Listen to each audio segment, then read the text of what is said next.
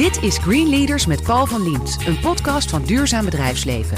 Het businessplatform voor succesvol duurzaam ondernemen. Wekelijks hoor je hier een Green Leader die de economie vernieuwt, verandert en verduurzaamt. Louise Vet is hoogleraar ecologie en directeur van het Nederlands Instituut voor Ecologie. Ze speelde een belangrijke rol bij de totstandkoming van het Deltaplan Biodiversiteit. De soortenrijkdom van Nederland redden, dat is haar streven. Welkom Louise. Hallo. Ja, hoogleraar natuurlijk, hè, een belangrijke mevrouw ook in deze wereld, maar we hebben afgesproken te tutoyeren. Ja, lijkt me helemaal goed. Op de eerste dinsdag eh, van september, toen las je de duurzame troonrede voor. En wat was de belangrijkste boodschap die, die je daar wilde overbrengen? Nou, de belangrijkste boodschap is voor mij altijd dat duurzaamheid breed is. Hè. Het is meer dan een energietransitie. Het is ook meer dan circulair. Het, het heeft heel erg te maken met het uh, behoud van natuurlijke en goed functionerende ecosystemen. En dus ook biodiversiteit. Dus, dus die natuur is eigenlijk ons voorbeeld. En onze economie moet passen in die van de natuur, zeg ik altijd heel simpel. Nou, ja, je, zou bijna, je zou bijna zeggen, in deze tijd is dat, is dat een logisch samengaan. Maar dat is het blijkbaar niet in de praktijk. Nee, er is heel erg veel antagonisme of polarisatie. Hè? Dus je bent of is het economie, of het is, uh, nou ja, je, je, je, voelt iets voor die natuur. Maar er is een enorme scheiding tussen, die er niet zou moeten zijn. Nou mag ik dat niet zeggen tegen een wetenschapper, uh, dit. Maar ik zeg, mijn gevoel zegt mij altijd dat het raar is. Ik begrijp dit wel van tien jaar geleden. Maar discussies die nu gevoerd worden, gaan toch bijna altijd over beide. Maar dat is toch nog steeds niet het geval? Ja, nee, dat is nog steeds niet het geval. Ik denk, ik zie wel nu een toename van interesse in het, het, belang van de natuur. Maar misschien zit ik nog steeds te veel in mijn eigen bubbel. Dat kan. Dat, dat vond ik ook een eye-opener toen ik ineens merkte dat Forum opkwam. En, en dus gewoon hè, out of the blue voor mij... dat die hele klimaatdiscussie bijvoorbeeld werd, weer werd weggezet als van daar doen we niet mee en er is helemaal niks van nee, waar. Maar dat is echt jammer. Ik, ik serieus, dat is echt jammer dan van de bubbels. Want Ja. natuurlijk speelt dat ook. Ja. Nederland is groot en eh, niet iedereen denkt zoals eh, mevrouw Vet Nee, denkt. nee, nee, nee, maar dat is ook wel. eh, maar goed, daar komen we straks vast Nou ja, wel nee, maar terug. misschien wat heeft, wat heeft, dat, wat heeft het opgeleverd? Die, die schok dan van die grote winst van Forum? Nou, mijn, mijn eh, overtuiging dat je dus eh, dat maatschappelijk debat echt ook breed moet voeren. En dat je dus zeker als wetenschappers hè, eh, niet in die bubbel met je fantastische eigen onderzoek bezig moet blijven. Maar dat je dus midden in die maatschappij moet gaan Met staan. ook begrip voor de kritiek van de andere kant. En het niet meteen Ja. afdoen als jullie Nee. snappen het niet, begrijpen het Nee. niet. Dat we ooit met de Europese Ja. verkiezingen ooit hebben meegemaakt. Hè? Wij leggen het nog één keer uit. Ja, nou, dat, is, dat, dat werkt al helemaal niet. Nee. En dan nog erger is dat niet alleen dat we het gaan uitleggen, maar ook dat we nog een vingertje opheffen van eh, hè, jullie doen het fout en wij weten het allemaal beter. Ook trouwens een links een beetje, eh, nou ja, houding die ik ook niet eh, aardig vind. Hè? Dus, eh, Zijn we nou links? ja, de- een beetje te- zo van ik ben vegetariër en ik vlieg niet en ik, maar jullie zijn allemaal stout, weet je wel? En Ja. dat, dat, dat, dat, dat dogma, dat vind ik niet goed. Dus je moet eigenlijk gewoon, naar mijn idee, ehm, met elkaar het probleem oplossen wat we met elkaar hebben veroorzaakt. Maar laten we kijken naar belangrijke platforms en, en eh, ook panels wat die geroepen hebben. En ik zal even citeren. In de lente rapporteerde IPBES, het platform voor biodiversiteit en ecosysteemdiensten, over de gestaag afnemende biodiversiteit. Afgelopen zomer, het belang van biodiversiteit kwam weer aan bod in een rapport van het VN-klimaatpanel IPCC. En dan zou je bijna denken, als je die rapporten leest en daar de uitkomsten van ziet, is er nog hoop als het gaat over Ja. biodiversiteit. Nou, dat is ook altijd een probleem, eh, omdat daar kan je verschrikkelijk depressief van worden als je die dingen leest. Nee, dat moet niet. En je begrijpt, de de menselijke geest is daar gewoon, die weet daar geen raad mee. Die, die, die legt het dan naast zich neer, stapt in de auto en denkt, nou ja, nu maar even niet. Ja. En dat is een ander ding. Je moet dus eh, een, op, je moet een optimisme hebben, omdat mensen dat meekrijgt en daarmee. En, en je dan dus ook positieve actie in, eh, kan bereiken. Maar ja, goed, dit soort rapporten denk je, ja, je kunt Ja, nee, dat zijn, maar ja, dit is nu realiteit. eenmaal zo, dat is de realiteit, Absoluut. dus daar hebben we dan mee, mee, mee te Ja. leven.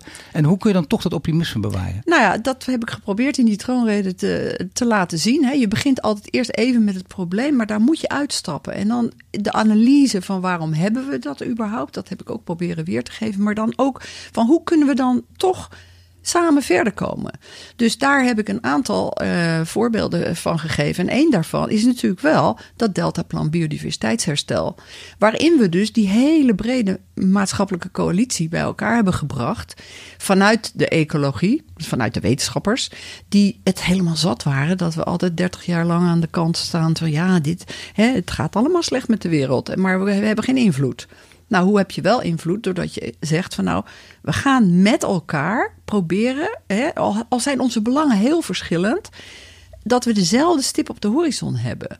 En dan wordt het een uitdaging. En die stip op de horizon, dat moet een positieve stip op de horizon zijn, waar je allemaal eigenlijk wel naartoe wil. Alleen hoe kom je daar dan? Want jouw belangen zijn zo en mijn belangen zijn zo. Dat betekent dat je in elkaars huid moet kruipen en moet begrijpen. Je moet luisteren. En dan krijg je dus op een gegeven moment: oké, hoe komen we daar? En dat noem ik dan eigenlijk het nieuwe polderen, polderen 2.0. Dat wou ik net zeggen, want daar houden veel mensen dan maar niet van. Want polderen staat dan voor, dat duurt heel lang. Dat duurt verschrikkelijk lang. Nu haalt u in uw, of ik haal je, ik zeg opeens je, hoe kan het? Ja. Tegen de hoogleraar, dat gaat vanzelf. Hè? Maar dan haal je in je troonrede ook aan Bas van Bavel. En die man heeft geschreven De Onzichtbare Hand. Uh, hoogleraar uit uh, universiteitshoogleraar aan de Universiteit Utrecht. Ja, de Onzichtbare Hand is een historisch econoom. Dat is een groot, een heel groot werk. Eerst in het Engels, uh, internationaal aangeslagen. Daarna de Nederlandse vertaling De Onzichtbare Hand. En dan gaat het over uh, opkomst, bloei en verval van markteconomieën. En hij zegt ook, er is sprake van een radicale ommekeer. Er moet een systeemverandering komen. Ja. Dat is net wat anders dan polderen 3.0. Vooral Ja. als je zegt dat je er middenin zit. Ja, nou ja, maar kijk, een systeemverandering, daar, daar moet altijd een voorlopergroep zijn, hè, die een bepaalde kritische massa krijgt. En dan kan kan je een transitie in werk Ja. eh, kan, kan komen. Want de bedoeling is natuurlijk dat je met die voorlopers, dat je niet alleen maar met die kleine voorlopers blijft, maar dat je het peloton erachter mee laat schuiven. En dan klapt die om.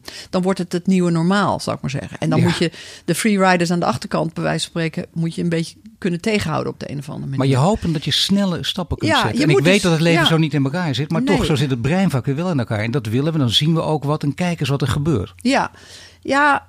Ik, dit, het wordt vaak gezegd van ja, weet je, dit duurt te lang of zo. Maar ik, ik, ik ben ervan overtuigd. Kijk, het, het oude polderen in Nederland, zou ik maar zeggen, daar word ik ook niet helemaal vrolijk van. Dus bijvoorbeeld de energieakkoord wat we sloten, hè, dan, dan heb jij, eh, jij moet een beetje minder, ik moet een beetje minder. Dan zijn allebei chagrijnig en dan zetten we een handtekening onder. Ja. ja, dat is een heel frustrerend proces. Wij hebben gezegd, dat willen we dus niet. Wij gaan kijken, wat wil jij? Hoe, hoe kom jij er? En hoe kom ik er? Wat wil ik? En waar vinden we elkaar? En waar zouden we elkaar dus kunnen versterken? Dus een beetje 1 plus 1 is 3.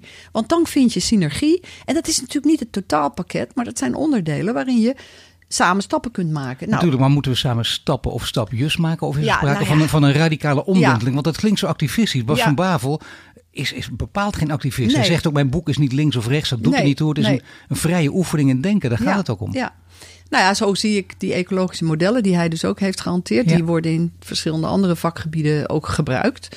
Ehm, en een ecoloog als C.S. Holling en, en, en ook Marten Scheffer in Wageningen... Die, die, die zijn heel interdisciplinair ook aan het kijken van hoe, hoe werkt dat nou eigenlijk? En ik vind het heel mooi dat we dan vanuit de natuur kunnen redeneren. En dan zie je dat Bas van Bravel eigenlijk dezelfde, in onze eigen economie, dezelfde processen ziet. Hè, dus ik, ik geef dan een ecologisch voorbeeld. Ja, dat je pioniersoorten hebt en een diversiteit aan soorten. En uiteindelijk een soort successie, hè, soorten veranderen. En dan krijg je een paar dominante soorten en zo. Ja. En dan wordt het systeem helemaal, helemaal rigide. En dan wordt het niet meer veerkrachtig. Nou, dan komt er een, weet ik veel, een, een, een droogteperiode of iets dergelijks. En dan, ja, dan kan dat systeem daar helemaal niet meer eh, aan aanpassen. En dan knalt het. En op dat moment zie je dat er allerlei innovaties, in, in dit geval zijn het dan andere soorten, die een kans krijgen. Maar dat is het mooie van zo'n harde omwenteling dus ook. En Ja. dan krijg je inderdaad innovaties. En dan betekent niet dat de wereld instort, maar dat er iets nieuws komt. Ja, zeker.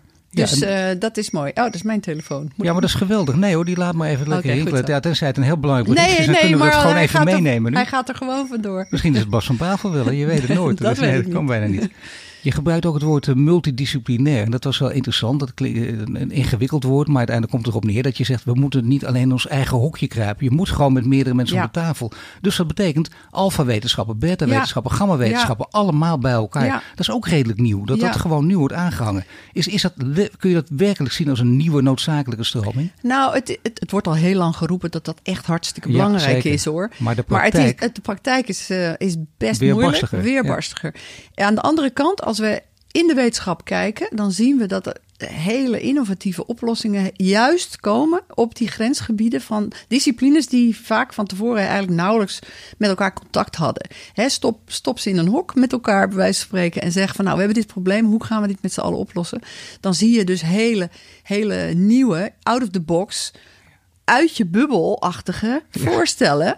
En zo heb ik dat eigenlijk ook gedaan met, eh, nou ja, toen ik een heel nieuwe vestiging voor, voor, voor mijn instituut moest bouwen. Dat je bepaalde dingen helemaal anders wilde doen. Maar hoe doe je dat dan? Ja, wie moet je daar nou, wie moet je dat nou vragen? Hè, Voor dus- duidelijkheid, het, instituut. het Nederlands Instituut voor Ecologie. Daar, Zeker. wij, ik had drie vestigingen. Er moest Ja. ik er twee van eh, nou, nieuwbouw moest daar komen. En ik zei ja, als ecologe nou niet het goede voorbeeld geven hoe, hoe je Tuurlijk. met die natuur kan werken. Dus wij, we hebben daar een nieuw energieconcept. We hebben daar eh, hè, het circulair concept. En we hebben daar biodiversiteit. eh, maar daar deed eh, iedereen en- aan mee. De architect, maar ook de wereld van ja, het maar vastgoed. je kan het niet aan de architect zelf vragen. Want die huh? weet je wel. En de bouwer, die heeft het ook nooit gedaan. En de, Nee. Maar, maar je, je, je moet het ook eigenlijk niet aan een wetenschapper vragen. Nee, Je moet het aan een, aan een projectgroep vragen die elkaar hè, aan tafel zitten. Dat je zegt, van, hoe, hoe gaan wij hier de water- en, en nutriëntenkringloop sluiten? Hè? Van eh, ja, ja eh, eh, degene die de wc's moet bouwen, die vroeg op een gegeven moment: Maar mevrouw, u wilt toch nog wel een toilet? Hè? Of zo. Ja. En waar moet die dan komen? Weet je wel? En, en, en het is eigenlijk wel heel erg leuk dat je dan toch tot iets komt wat, wat een stap verder is in innovatie. dan je zou hebben kunnen doen in je, in je eentje. Ja, maar dan kom je altijd op de vraag. Het is, het is ook heel leuk, het is spannend, maar het is ook een experiment. Daar schrikken mensen vaak van, want het kan Ja. ook mislukken. Dat Ja. hoort bij experimenten, Ja. dus dan wil je vaak degelijk zijn. Maar ik begrijp, je durft zelf veel verder te gaan en ook voorloper te zijn. Ja. Is het belangrijk dat je zelf als persoon, maar ook als land, wij als een kleine. Nederland, dat we voorloper zijn? Ja, en, en dat, je hebt het heel goed gezegd. Daar is geen innovatie zonder risico. Dus je moet op een gegeven moment. eh, Voorlopende mensen zijn vaak eh, hè, risk-prone. Die, die, Ja. die durven dat wel. Ik heb er ook wel eens van wakker gelegen. Van als dat misgaat met zo'n nieuw energieconcept. Wie moet er nou op de blaren zitten en zo. Nou, en ik denk. Ook voor de overheid is belangrijk te weten dat als ze echt willen innoveren, nu met allerlei, allerlei dingen, uitdagingen in de maatschappij die we aan moeten pakken, die ook de regering natuurlijk een belangrijke rol bij moet spelen. Eh, ja, eh, dan moeten we misschien soms ook fondsen hebben om bepaalde risico's af te dekken, omdat je die niet alleen maar bij één persoon kan leggen. Denk aan, eh, nou ja, ik zal maar zeggen, een transitie in de landbouw. Je wil dat een grondeigenaar of een boer in dit geval eh, anders met zijn grond omgaat. nou, dan Ja, vraag je nogal wat inderdaad. ja, dan vraag je nogal wat. zeker. En dan kan je niet alleen maar dat risico bij een boer neerleggen. Dan moet je zeggen van, oké, als wij dat met z'n allen willen, dan moeten wij ook zorgen dat dat financieel haalbaar is voor deze grondeigenaar Is, is dat op dit moment financieel haalbaar of is daar nog een wereld te winnen? Daar is nog een wereld te winnen. Daar werken we ook heel hard aan, samen met de boeren, hè, maar ook met allerlei andere stakeholders, zoals dat zo mooi heet. Dat je zegt van eh, wij willen, wij willen niet meer die maximalisatie van productie alleen maar in die landbouw. Wij willen toe naar een systeem waarin je hè, veel meer werkt met de natuur dan ertegen. Ik zeg altijd chemische bestrijding bijvoorbeeld is tegen de natuur werken. ja. Biologische bestrijding is met de natuur werken. Hè? Dat, dat is een heel duidelijk verschil. Maar gewoon hoe die zijn grond gebruikt. Misschien moet hij iets minder denken aan eh, hè, opbrengst per hectare. Maar gewoon hoe kan ik dat combineren met een mooi platteland met genoeg inkomen. Inderdaad, hè, maar ook met een gezonde leefomgeving, met een vitaal platteland, dat iedereen het fijn vindt om daar ook te wonen en te werken. Dat zijn allemaal uitdagingen die in feite alleen maar integraal kunnen worden opgelost. En dan vind ik het belangrijk, dan kun je zeggen van oké, wat, wat kan jij daar nou aan bijdragen? Een waterschaps... Een waterschap kan bijvoorbeeld zeggen, nou, als hij dan schoner water produceert, dan kan hij bijvoorbeeld minder waterschapsheffing eh, kunnen we heffen, zal ik maar zeggen, belasting Ja. betalen. Of een pachter zegt, als jij onder die en die voorwaarden gaat werken, dan wil ik de pachtprijs naar beneden doen. Of de Rabobank zegt, nou, ik wil misschien mijn rente wel naar beneden doen. Snap je, er zijn allerlei, of we, we pakken de streekproducten meer op. En zodat, of Friesland Campina zegt, je krijgt iets meer voor je melk. Kijk, en dan en die consument, en dat is natuurlijk altijd een ramp. Je hebt burgers die vinden niks goed, maar een consument is het ineens hè, met de portemonnee bij de kassa een heel andere burger. Ik vind ook daar, en zeker voor, voor een heleboel kritiek die er ook uit het stedelijke komt, vind ik wel heel belangrijk dat we daar gewoon veel meer uh, dat tussen de oren krijgen. Je hoort ja. ecoloog Louise Vet, directeur van het Nederlands Instituut voor Ecologie. Net sprak ze al even over het belang van duurzaam leiderschap en daar praten we nu over verder.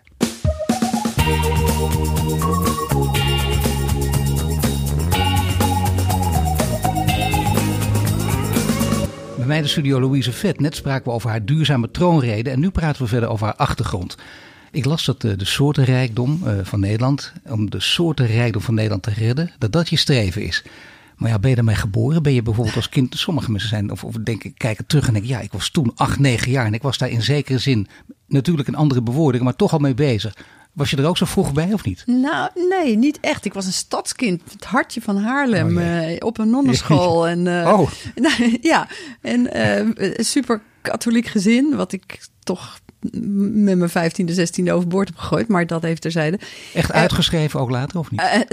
nou, dat is een leuke anekdote. Dus toen ik nou, mijn laatste huis inging, toen kwam er ineens iemand bij de deur...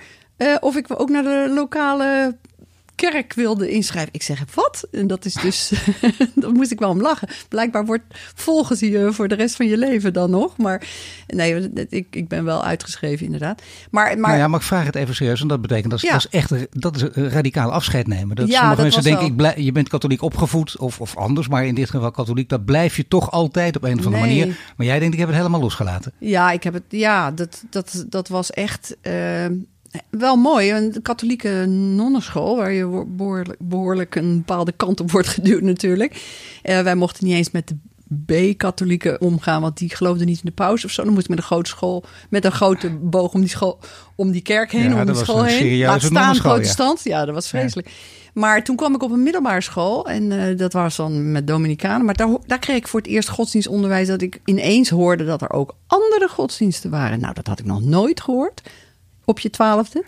En toen dacht ik, ja, maar als mijn mandje dus ergens anders had gestaan, dan had, was ik nou, was ik nou, ja, weet ik veel, boeddhist geweest of whatever. Of, en toen dacht ik, ja, en, en dan komt er, komt er iets van uh, een, een soort verbreding al. En, maar op een gegeven moment, ja, ik, ik, ik vond het toen zo onzinnig worden, moet ik eerlijk bekennen, dat ik dacht van, uh, wij zijn gewoon een diersoort eigenlijk. Nou, dat begon toen een beetje door te dringen, omdat je de diversiteit tijdens mijn studie biologie helemaal de diversiteit van het leven en alle mooie processen. Dus ja, dan kan je niet meer fundamentalistisch denken, om het maar zo te zeggen. Wat, wat vonden je ouders daarvan?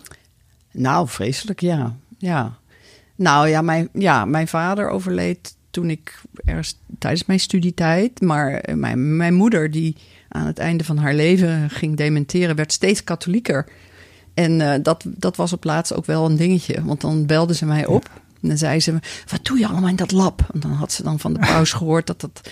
Nee, dat mag niet. Nee, dat mocht allemaal niet knutselen, weet je wel. En eh, dat deed ik helemaal niet. Maar dat, dat had ze dan in haar hoofd. En dan, uh, ja, dat was droevig. Ja. ja. Maar goed, ik, ik, ben, ik ben dus een stadskind. En ik, ik weet wel dat mijn... Uh, ja, ik bedoel, we gingen wel de natuur in een herfststukje maken in de herfst met blaadjes en paddenstoeltjes en dat soort dingen.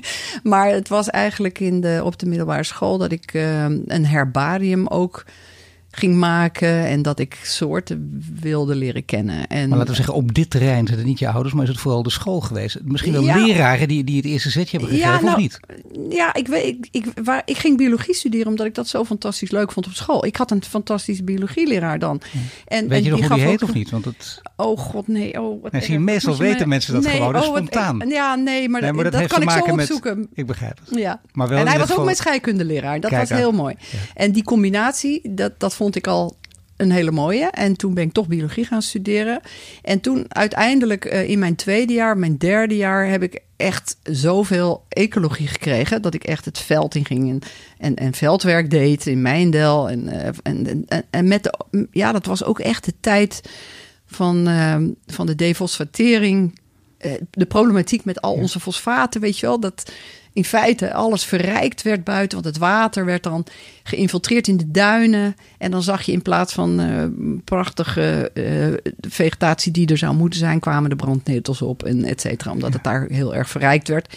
En, en toen begonnen we dus te defosfateren. Dat kunnen mensen van nu niet meer begrijpen. Geweldig woord, hè? Defosfateren. Ja, defosfateren. In alles zat fosfaat. Alle wasmiddelen en zo. Overal moest het eruit. Dat moest er allemaal uit. En, zeg maar wat nu stikstof is, was toen fosfaat. Juist. Nou, breek me de bek niet open. Ja. stikstof. Ja. ja. Nou ja, liever wel eigenlijk. Ja, eigenlijk. Uh, nou ja, dat, dat moeten we nu oplossen, ja. En dat gaan we ook oplossen. Maar bijna vergelijkbaar, want het is toen gebeurd. Dat kan nu ook weer. Ja. Nou ja, omdat veel mensen ook hier weer van buiten denken. Die zich daar niet uh, in verdiepen. Of de, of de kennis niet hebben. Of ze geen zin hebben of geen tijd hebben. Die zeggen, oh dat gedoe nu weer met ja, de stikstof. Ja. Wat is er nu weer aan de hand? Nou, het is wel eens belangrijk om te vertellen uh, hoe het eigenlijk zo gekomen is. Ja. Hè? Kijk, bijvoorbeeld met fosfaat hebben, of met zwavel. Hè? Dat was natuurlijk zure regen. Ja, dat was een zwavelprobleem. Nou, dat hebben we gewoon opgelost. Uh, nou, nog steeds niet helemaal. Nu krijgen we die verzuring weer door die stikstof. Die stikstof hebben we een beetje laten lopen en uh, behoorlijk laten lopen. En dat betekent dus dat als je nu, ja, we hebben nu zo'n zware stikstofdruk. En dat is een van de belangrijkste factoren van het verlies van biodiversiteit. Want die bodem die verzuurt. Hè. Kijk, we hebben twee soorten stikstof. We hebben heel veel ammoniak uit de, de intensieve veehouderij. Dat is de belangrijkste. Ja. En we hebben de, de, de NO, NOx, dus de, de andere uit de, uit de industrie en uit het verkeer, et cetera.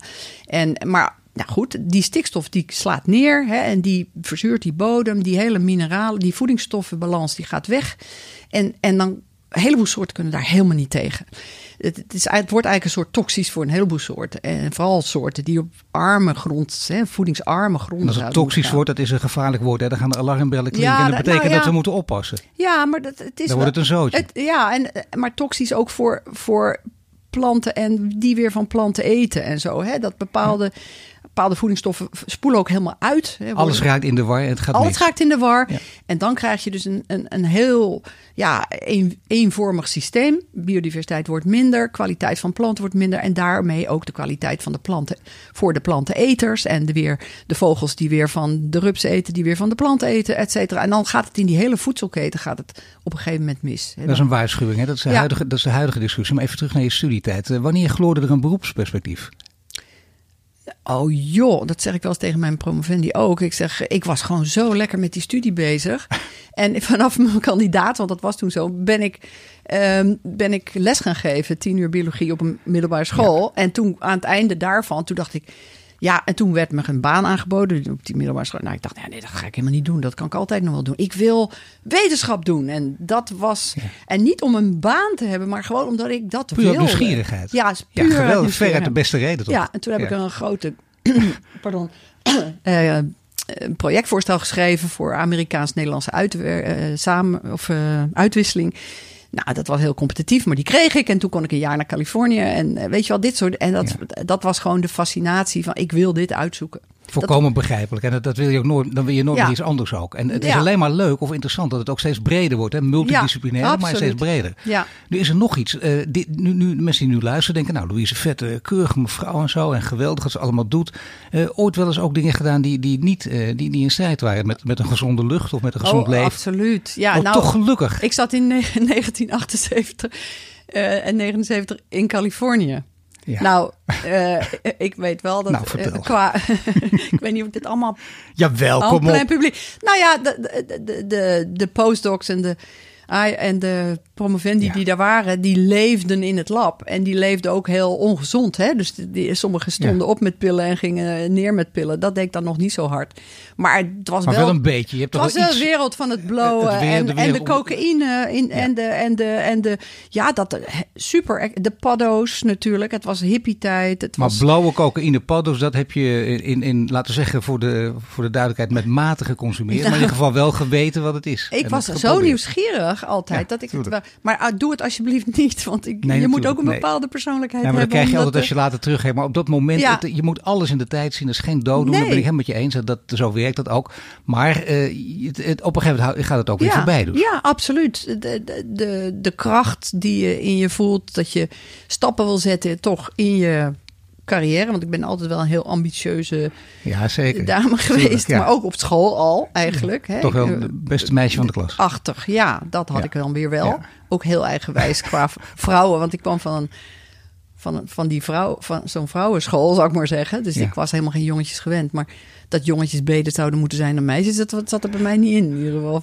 Maar goed, dat even tezijde. Maar dus ik dat was is toch weer het goede wat de nonnenschool met je doet uiteindelijk. nou, dat schijnt Onbewust. een discussie te zijn. Ik Ja. weet niet of dat nou werkelijk wetenschappelijk bewezen is, maar dat meisjes scholen best goed zijn voor meisjes eigenlijk. Dat Nou je ja, niet dat die jongetjes hebt die de hele tijd een mening over je hebben. Nee, nou ja, dat scheelt een stuk. Nee, Ja. Dan kun je meer op de inhoud concentreren. Het schijnt toe- op een we- jonge leeftijd. Er is ook een studie die laat zien dat vrou- ehm, vrouwen in, hè, in een gemengd gezelschap minder goed scoren op hun wiskunde-examens dan dat ze dat in een vrouwengezelschap doen. kan ik me ook iets bij voorstellen. Uiteindelijk eh, willen we ook weten in deze reeks eh, podcast, eh, wat, is- wat is duurzaam leiderschap of groen leiderschap? Ook al zijn dat termen die daar kun je natuurlijk honderd jaar over praten als je het goed wil definiëren. is een prachtig boek van twee Amerikanen. Het enige boek, het heet van Green to Gold, komen we dadelijk ook nog op. Daar gaat het ook over duurzaam leiderschap. Hoe, hoe probeer je het zelf eh, te definiëren?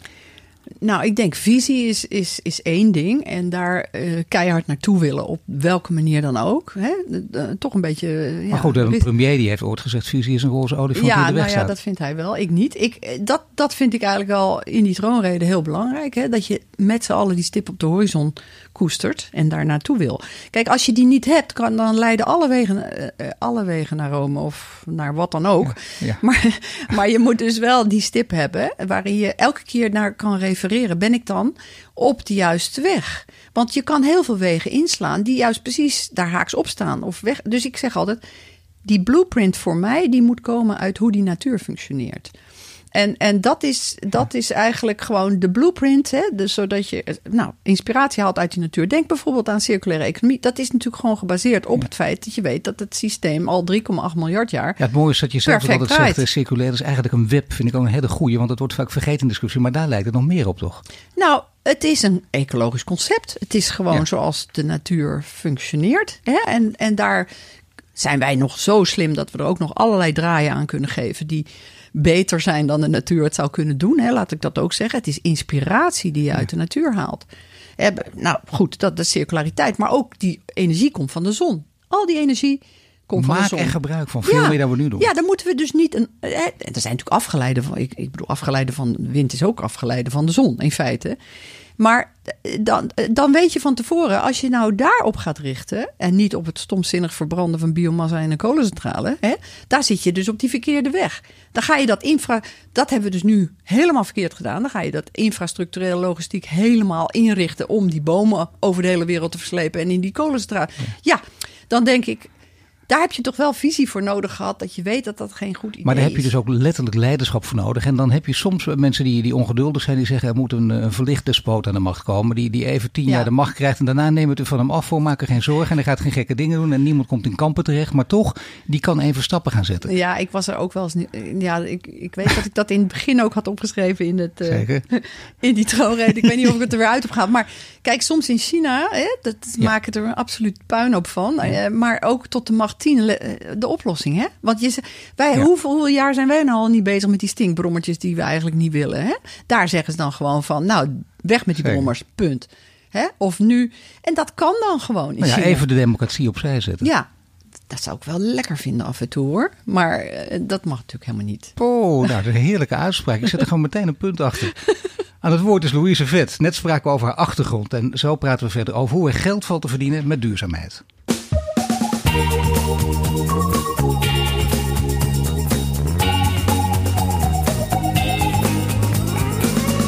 Bij mij in de studio hoogleraar Louise Vet. Net spraken we over duurzaam leiderschap. Nu praten we verder over hoe economie en ecologie samen kunnen gaan. Maar toch nog even over het leiderschap. Want eh verdient natuurlijk wel enige nuance ook. Hè, want eh, je, pleit er niet voor om de democratie eh, voor altijd opzij te zetten. Het is ook allemaal tussen aanhalingstekens. Maar het is wel het, het- het- logisch. Soms wil je stappen zetten, zul je dat Ja. moeten doen. Is het ook echt denkbaar om op sommige terreinen dat wel even te doen? Te denken van nou, hier gaan we, hier gaan we wel even de Chinese weg op.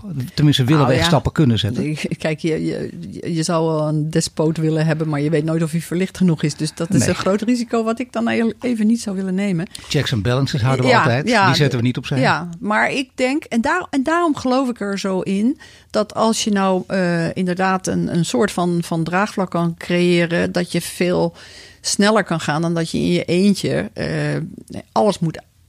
De, uit, moet, uit moet polderen, Ja. zal ik maar zeggen. Ja. Eh, omdat je dan samen sterker kan zijn. En, en daarom zijn wij ook die brede coalitie begonnen met het biodiversiteitsherstelplan. Maar ja, ik weet niet echt hoe je eromheen kan. Ik denk op een gegeven moment vraag je aan de regering bijvoorbeeld hè, om bepaalde veranderde wet en regelgeving. En dan is het denk ik wel heel belangrijk dat je daar inderdaad wat power hebt zitten. En dan heb je veel aan ook een coalitie die dat in, natuurlijk echt wil. En, en, Wil en- deze coalitie dat? Nou, misschien moeten we na vandaag een beetje positiever zijn, omdat we de, het schijnt dat ze heel lief zijn geworden ten opzichte van de oppositie en, eh, en, en, en de regering. Nee, andere, andere omgangsvormen, misschien komen die wel in zwang. Dat zou kunnen. Iets minder vliegen afvangen. Je weet Ja, nooit of ja, dat een tijdelijk ja. iets is of dat het langer doorgaat. Maar toch deze coalitie, als het over visie gaat, is er visie genoeg op dit Nou, terrein. nou, Met andere woorden, omarmen zij het deltaplan biodiversiteit. De, de minister zeker. En we hebben natuurlijk ook interdepartementaal eh, contact met dus andere departementen. En eh, ik, zie- ik zie daar dat zij het belang hiervan absoluut inzien. Veel meer dan eerder. Dus we hebben wat dat betreft echt bereikt dat we voor mensen biodiversiteit... dat is niet alleen wij natuurlijk. Dat komt natuurlijk ook door die IPBES-rapport en de IPCC, et cetera. Maar mensen zien het ook in hun directe omgeving. Dus ik ben ervan overtuigd dat die verbreding ook binnen de regering eh, duidelijk is. Maar het helpt ook als, laat ik het woord toch maar even gebruiken, als er verdienmodellen op kunnen staan. Hè? Hoe Ja, gaat het dan ja. met herstel op het boerenland van de biodiversiteit, Ja. in de openbare ruimte, in de natuurgebieden? En je zei in het begin van dit gesprek, ja natuurlijk, dat is heel belangrijk. Dat moet echt samen gaan. Ja. Dat moet veel meer in, in onze hoofden eh, Ja, raken. De regering is, is, is natuurlijk, eh, en dat zie je in de visie van, van LNV, van minister Carole Schouten. Eh, we willen naar die kringlooplandbouw, maar die moet hand in hand gaan met biodiversiteitsherstel. Want anders kan het ook nog eens een keer misgaan. Maar laat zo zeggen, wij zijn in Nederland ontzettend met die voedselproductie bezig. Hè? En daar kan je een discussie over hebben hoe groot en breed en veel dat zou moeten zijn. Maar we zijn er wel heel goed in. En we zijn een kennisintensief land. En ik heb, en daar praat ik ook met de VVD en het CDA over. Ik zeg, als wij in staat zijn om in Nederland hè, echt goed, duurzaam voedsel te produceren met herstel van biodiversiteit daarbij.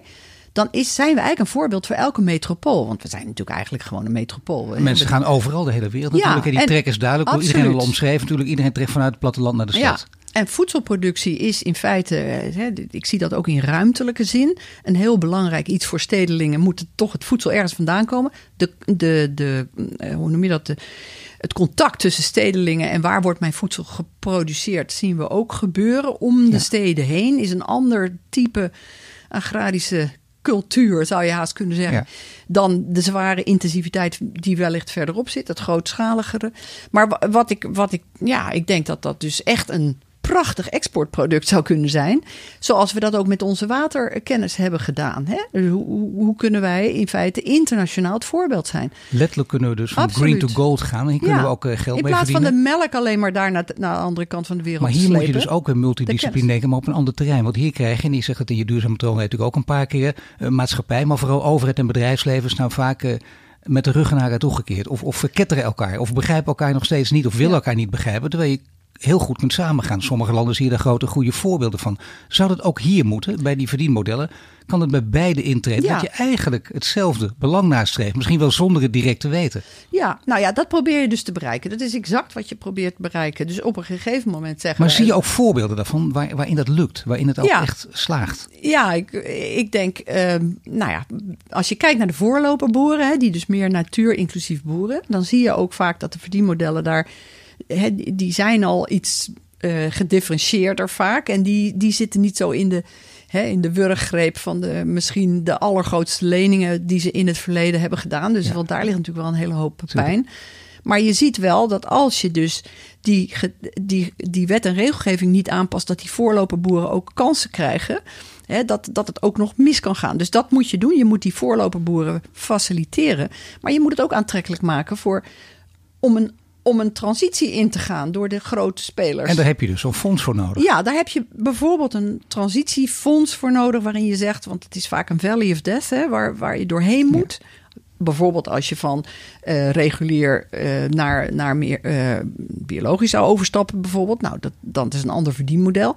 Maar daar moet een boer dan wel een aantal jaar over doen. Nou, dan zou je kunnen zeggen, een biodiversiteitsfonds, waar LTO zelf ook ja aan werkt. Hè? Dat, dus dat willen ze dan ook. En dat moet je dan dus doen met, samen ook met, uh, met de overheid of met partners. Maar als ik deze plannen hoor, als ik deze gedrevenheid ook hoor van Louise Vet, dan denk ik, wacht even, de roepen steeds om eindelijk een keer in Nederland eens een vrouwelijke premier te hebben. En liefst eentje met visie. Nou, die staat hier tegenover me. Ja, was het niet dat ik uh, uh, de politiek... Die vraag wordt niet voor de eerste keer gesteld. Dat is nou, die politiek is ook...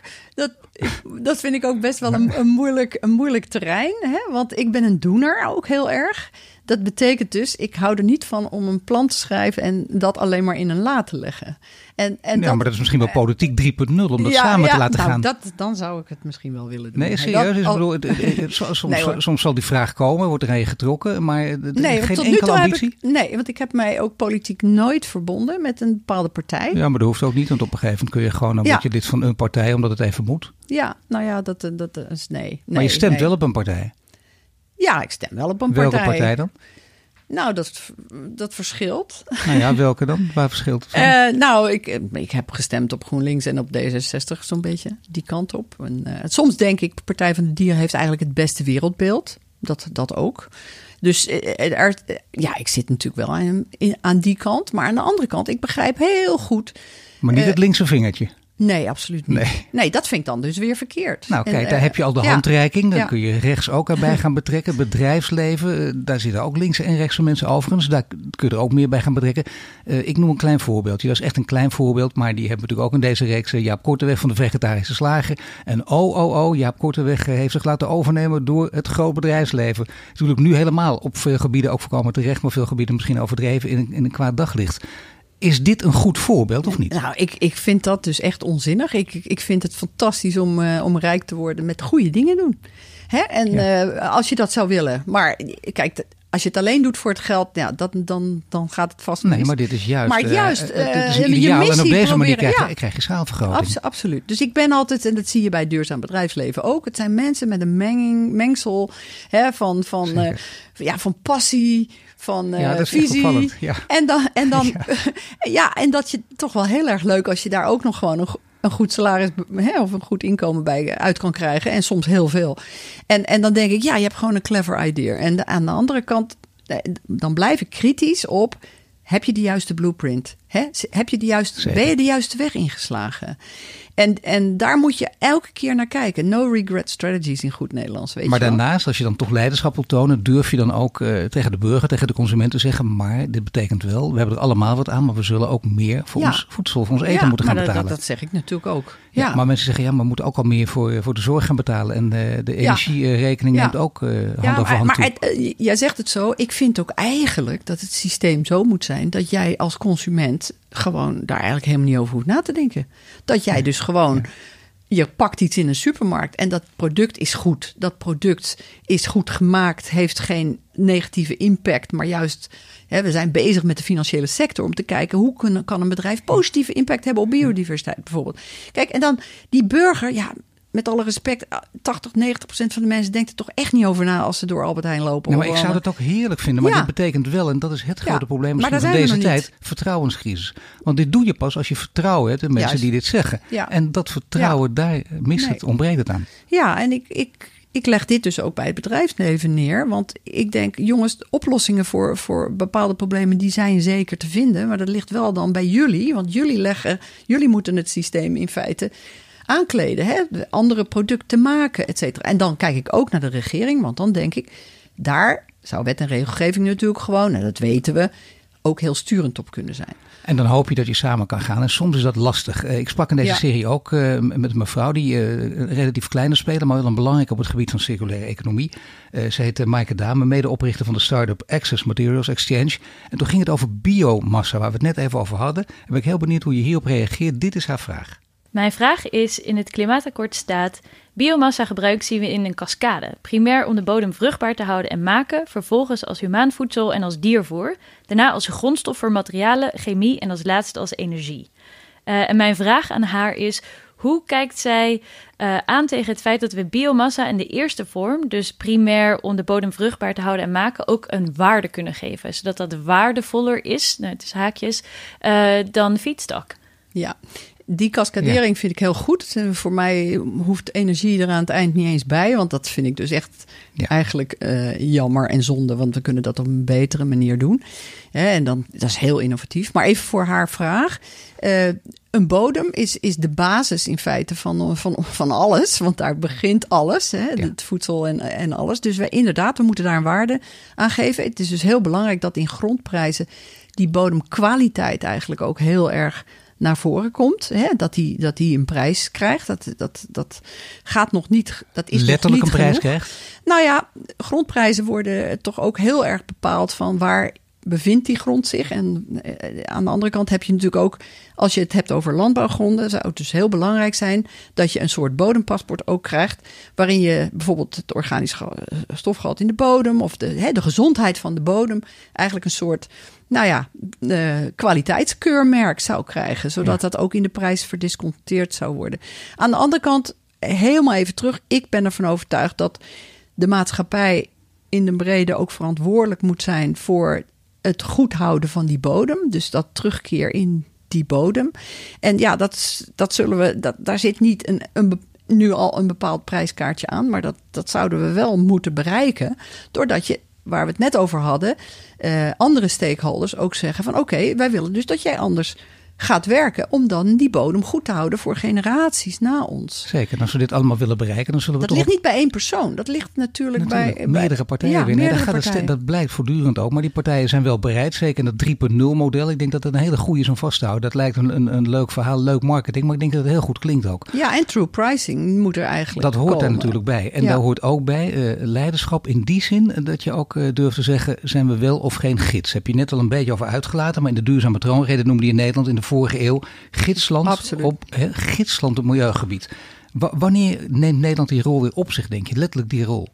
Nou, nu is de tijd zou ik zeggen. Ja, nee, serieus. Gewoon, en dat bedoel ik niet omdat ik dat nou zeg, maar gewoon omdat ik zie dat allerlei dingen zo in beweging zijn. Gaan we even terug naar Bas van Wawel, gaan we even terug naar ecologische modellen van, jongens, we zitten zo rigide nu, het knalt innovaties worden vanaf nu, naar mijn idee, juist gezocht en niet meer onderdrukt. Nee, het is de tijd van ommekeer. dus je zou zeggen, nu kun je ook toeslaan. Dus met een goede leider, ja, een goede kapitein aan het schip gaat het lukken.